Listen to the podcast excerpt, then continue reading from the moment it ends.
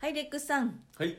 全米女子オープン終わりましたね、うん今日はあの現地ヒューストンからオーランドに私たちの住んでるオーランドに帰ってきたえその日なんですけれども、はい特に昨日の極寒のヒューストンからあのオーランドに帰ってきたので ああなんてあったかいんだーってねなんかほっとしたような ちょっと瞬間を感じてしまいましたけれども、はいまあ、それくらいあの全米女子オープン今年は最終日特に予想を超える寒さの中の、うんえー最終日となったんですけれども、今年はまあ異例のねうん異例尽くしの、まあ、全米女子オープンということになったんですけれども時期もはい12月になったし、うんえー選考会もなかったしということでランキングから世界各国からねたいろんな選手が出場しましたけれども、うんまあやっぱりあの私たち日本人にとっては19人の選手が出たっていうことで現地も選手はもちろんその選手に帯同してきたスタッフの数も入れるとびっくりするぐらい日本人いましたよね。本当だよねもう日本人のゴルフ関係者勢ぞろいだよねはい、メディアもたくさんいましたよね、レックス含め。本当ねはいはいはい、私も選手のあのサポートっていうことで私も現地に今回行かせてもらったんですけれども、うん非常にいつもと違う全米女子オープンの雰囲気で、うん日本人選手にとっては戦いやすかったですかね。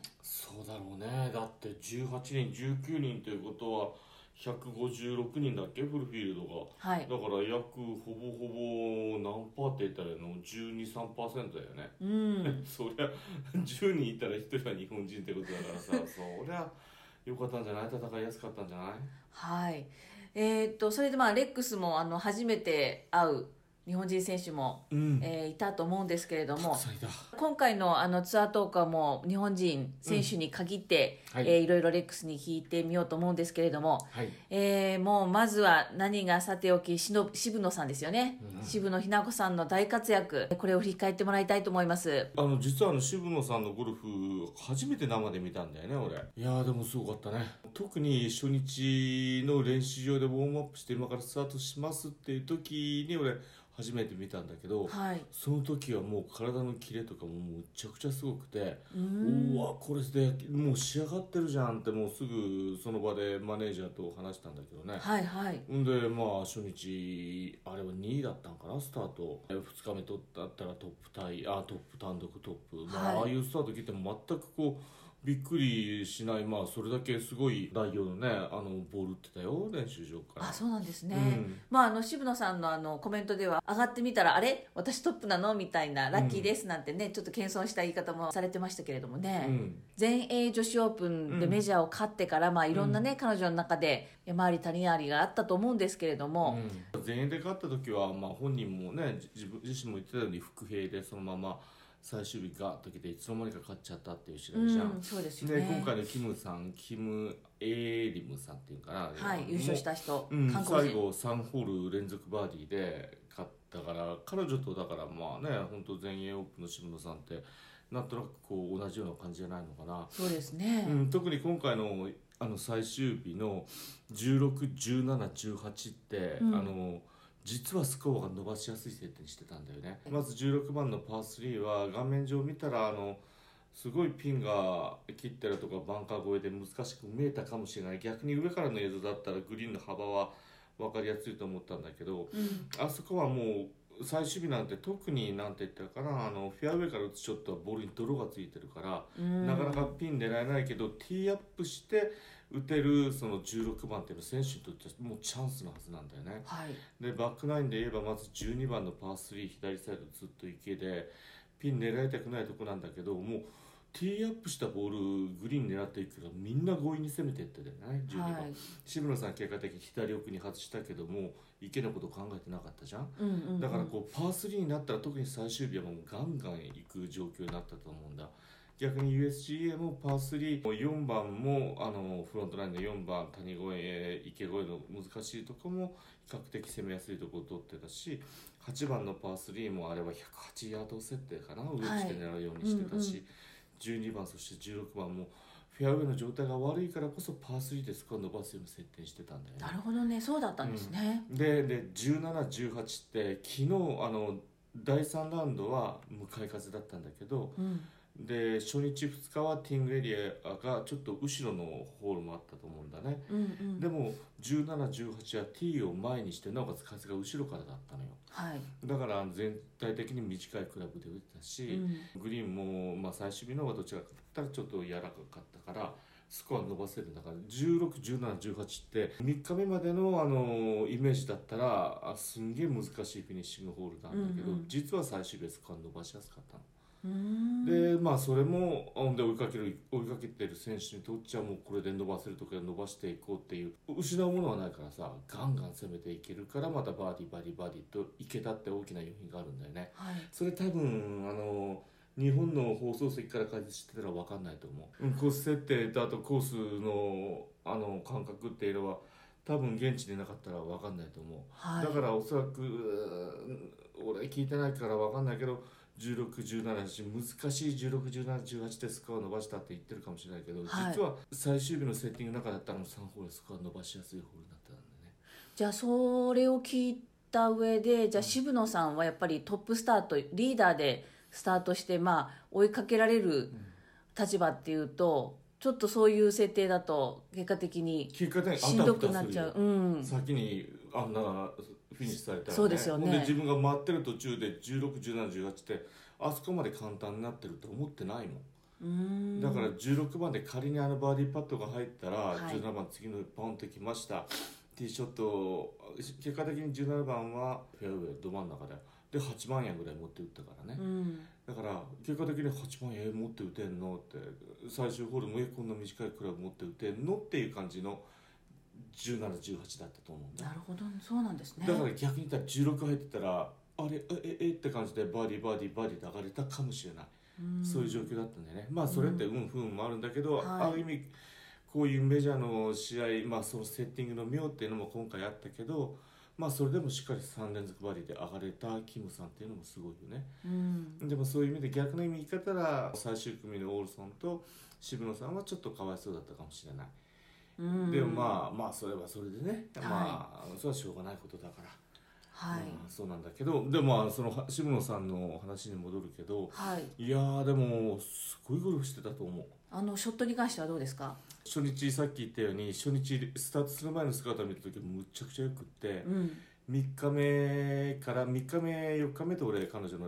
ラウンドレポートについて、そうですね、うんはい3日目の朝見た時は体が動いてなかったんだよねそれは疲れかしらわかんない、うん調子まあ疲れからくる調子の悪さラウンド後のインタビューではちょっと緊張してたって彼女は言ったけど、あのコースが長いってね選手みんな言ってましたけど、そういうのもなんかそのつか疲れにつながるなんか要因があったんでしょうかね。うん、それも一つあるねで、うん難しいコースすんごい神経を使って回るコースっていうこともあって、はい普、段よりももっとこう疲れた状況で第3ラウンドに入っていったんじゃないのかな、うんで練習場から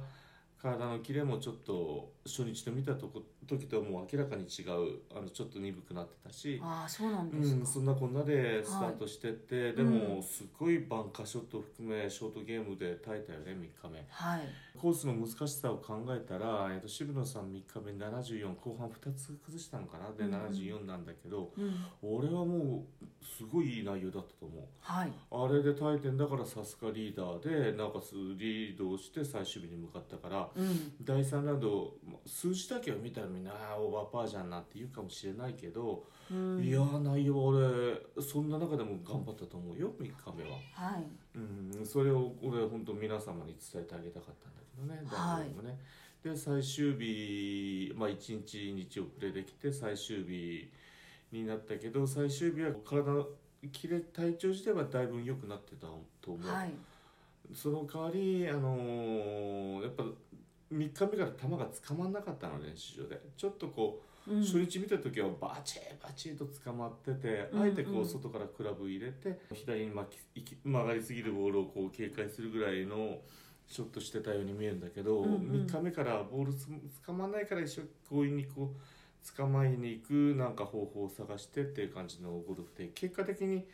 やりすぎて左のミスとかが何回もあったんだけどね。うんはい。あれはあのーひょっとしたら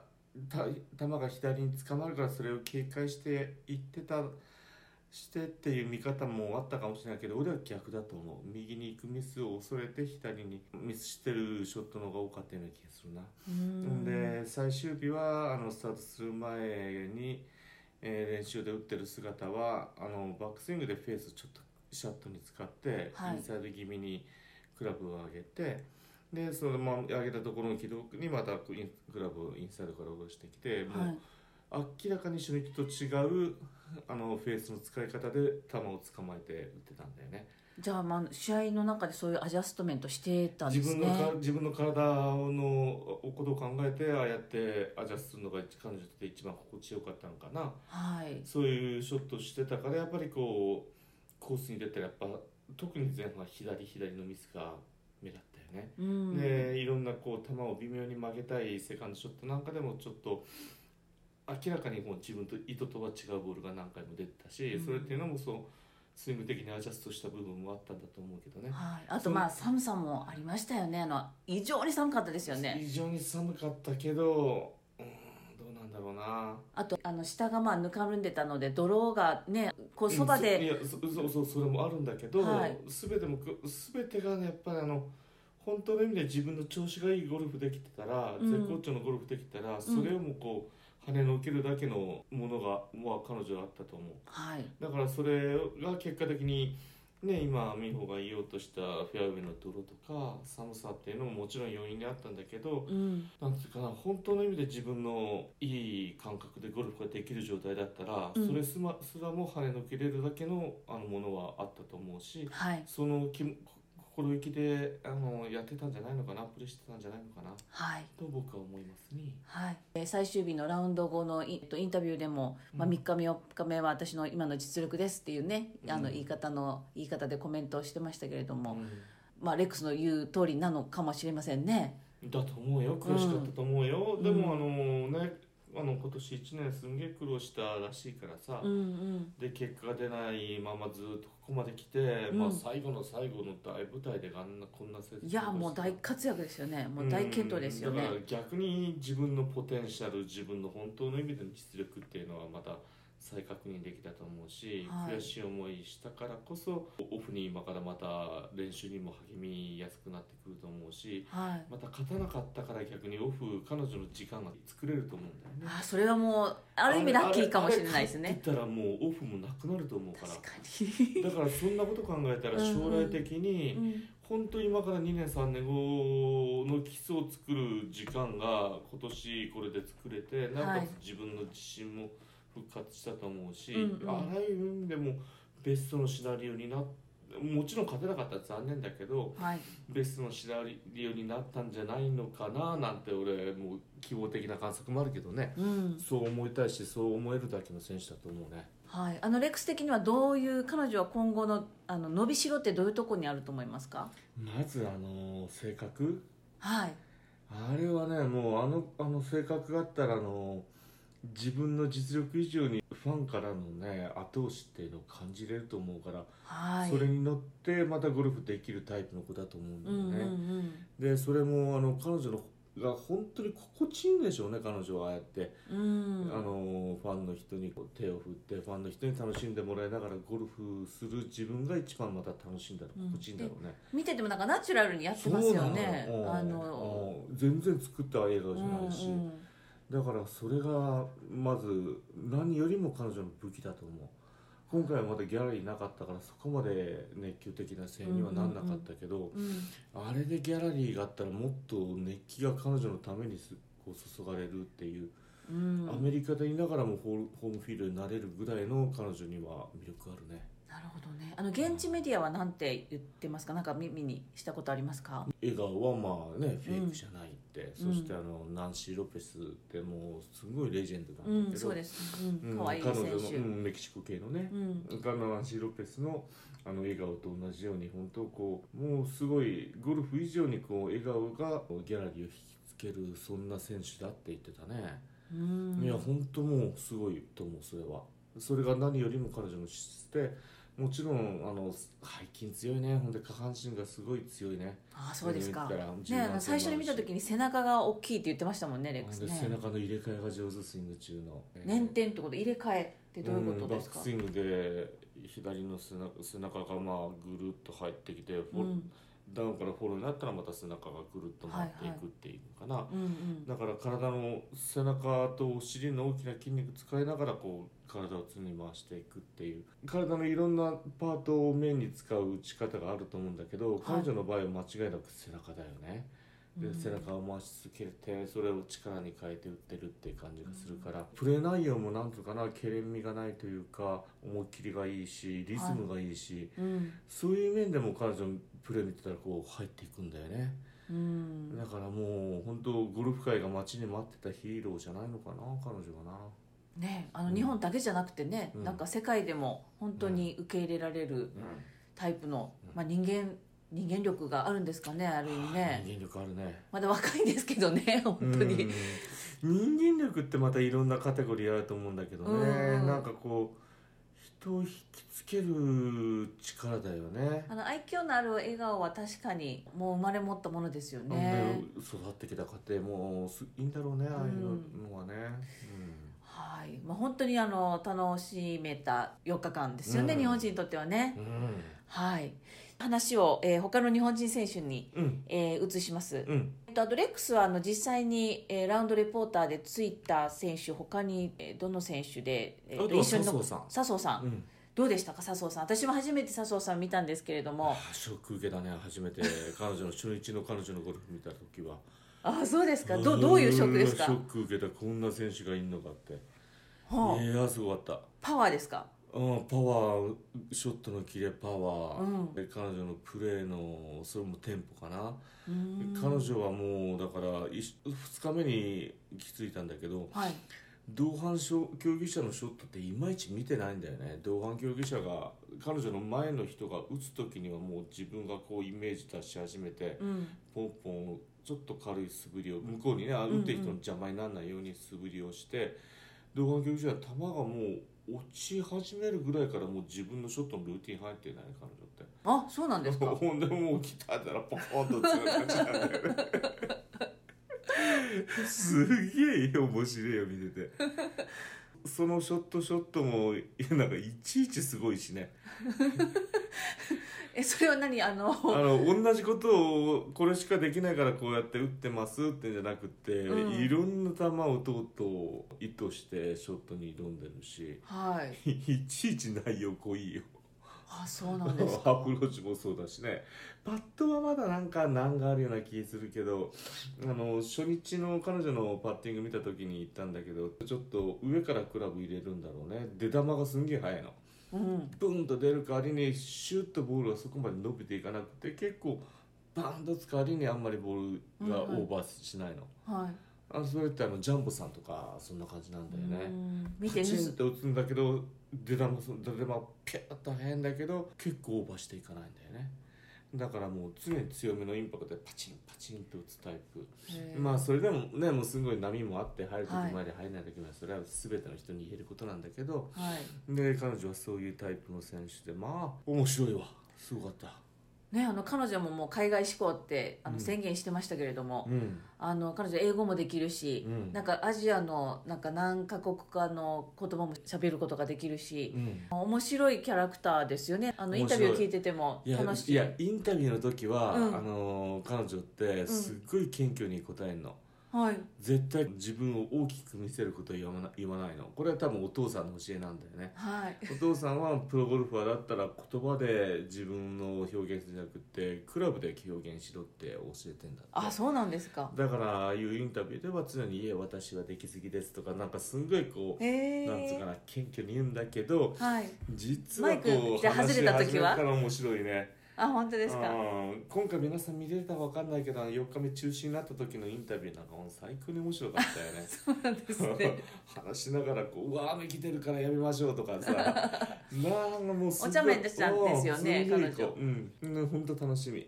であとね岡山さんはね物静かだけどすんごい落ち着いてるけどなんつうかな礼儀正しいうんボールストライカーだよねほんでもう高橋さん高橋さやか今回はあの森山祐樹君がねオレゴン大学今年か2年か、はいあの祐樹君がキャディしてたんだけどまああの高橋さんもこう明るいしう、んうん、なんかアメリカ初って言ってましたねあーアメリカ上陸うん 楽しんでましたよねアメリカをねえで尻上がりにね良くなったし、で勝負強さっていうのがすんごいあったしはい2日目最終ホールですんごい長いバーディーパット残ってそれ3パットだったら確か予選落ちだったんだよね高橋さんって。おーそうかそれが一発目長いのがポコンと入って結果的にそこバーディーで予は選い通過したんだようね、んうんで終わってみたら11位タイでしょ、うんうん、11位タイもう少しで来,、えートップじ10来年のね出場権取れたんですね惜しかったですね、まあ、でもそう大健闘うんあとはあの、まあ、畑岡さんがうまいのは今更ね言う必要ないけど、まあ、今回ちょっとパター不調だったんですようんね、うんあとはあれだねあの美穂がアテンドした西村さん西村優菜ちゃん可愛い選手ですねえ可愛いしちっちゃいけどなんかコーチのね中島君と一緒に来てては中い島君ばっか担いでってそやうっでてすねたけど、あのガッツありますよ、うんあのガッツ可あ愛いるですしけれども心は強いですよ、いや人気出るわそりゃはい、あ彼女大阪で出身で、うんあの堺なんですけれども、うん私その堺の隣の市 出身で、同じローカルの話通じて楽しかったんですけれどもね、うんうんうんあの全然大阪人っぽくない喋りで可愛かったですよ、ね本当だよねであの初日ねあの終わった時に俺原さんが初日最悪のスタート切ったとは知らなかったんだけどはいあと日が暮れる前にこうまだ練習場に来て原さんと話す機会があったんだけど、うんうんまあ、今回初めて出場じゃっていうようなことであのアメリカも初めてでうんちゃらかんちゃらっていろいろ話してくれたけど、丁寧な子だよね彼女もねコテンパンにコースにやられてそんな状況でもしっかりねこの変なおじさんに対しても話してくれたし はいまだゆっくり彼女のゲーム見る機会はなかったんだけど。はいあの先々あの海外志向っていうことだしまたねあの見れる機会はまだまだあると思うんだけどはい、まあそんなこんなでまあもう次の世代い今黄金世代プラチナ世代なんて言われてるらしいんだけどさそういう世代本当心強いなこんな人たちが出てきたらね日そ本うのですねね宮里藍さんの活躍を見てプロゴルファーに憧れて、うん実際になってうんでこうやってねアメリカのツアーにも参戦を実際にしてるっていうステップを踏んでる選手がたくさんいますからねそうなんよあとまあもうベテランの域に来たけど上田桃子はい頑張っとるわうんであの彼女がアメリカ本格参戦してた頃の上田桃子と全く違う上上田桃子ができてるしねうんで彼女ももうそこからまた経験も積みもっとゴルフに対する熱も上がりもうねこのベテランの域に入ってもあの予選落ちた3日目もコースに来てずっと渋野のプレー渋野さんのプレー見れたしね、うんうんうんでなんかこう逆に自分のあのプレイヤーとして第一線で頑張れる時間が短いからこそ最後のラストスパートをしようっていう気にもなってんのかなって思うぐらいゴルフにすんげえ情熱ささつけてるしまたあの当時と違う上田桃子のあれが出てんだよね味が出てんだよね。うんだからあのね本当全盛期アメリカ挑戦したての頃の上田さんも知ってるし知ってるからこそ今の上田さん見たらうわ頑張れ桃子なって思っちゃうよねそんな感じでまあ若手中堅ベテランいやー楽しい1週間だったね久々にゴルフのこの仕事してて心底楽しかったなはいあのうん本当ですね現地での,、あの雰囲気もすごく良かったしうん私も漏れなく楽しみましたうんはい、ということで、えーレックス的には解説業の仕事はこの仕事が使命になったんですね今年の締め今年の締めお疲れ様でしありがとたうございましたどうですか1年振り返ってまあちょっと今年はね変則で仕事もない時期もありましたけども、やってみりゃねまた再開してからまあむっちゃくちゃ忙しかったけど、まあ、男子は男子ってまたすごいことになってるし、うんまあ、ゴルフってねやっぱすごいねやっぱ実力全体が上がれば上がるほどやっぱり面白くなるねはいその中からこう勝ち上がってる選手たちっていうのはやっぱすごいもう本当だからこそのプレーも見せてくれるしねはいそういう意味でも男子ゴルフ女子ゴルフまたね面白い世界に入ってきてると思いますね。はい見ましたありがとうございました、はいまあ、あのツアーの方はまだ女子は来週最終戦残ってるし、う男子は、まあ、新しいもうシーズンが始まってますけれども、うんうんえーまあ一旦レックスは、うんえー解説業今年はまあ締めということで、ははいいえーいろいろ、えーツアートークもありがとうございましはいあたりがとうございましたそしてあのたくさんの方が視聴していただいてるようなんですけれども、うんそれもあの、ね、この場を借りてお礼申し上げたいと思いますありがとうございますありがとうございますじゃあまたツアートーク楽しみにしたいと思いますのでお願いいたします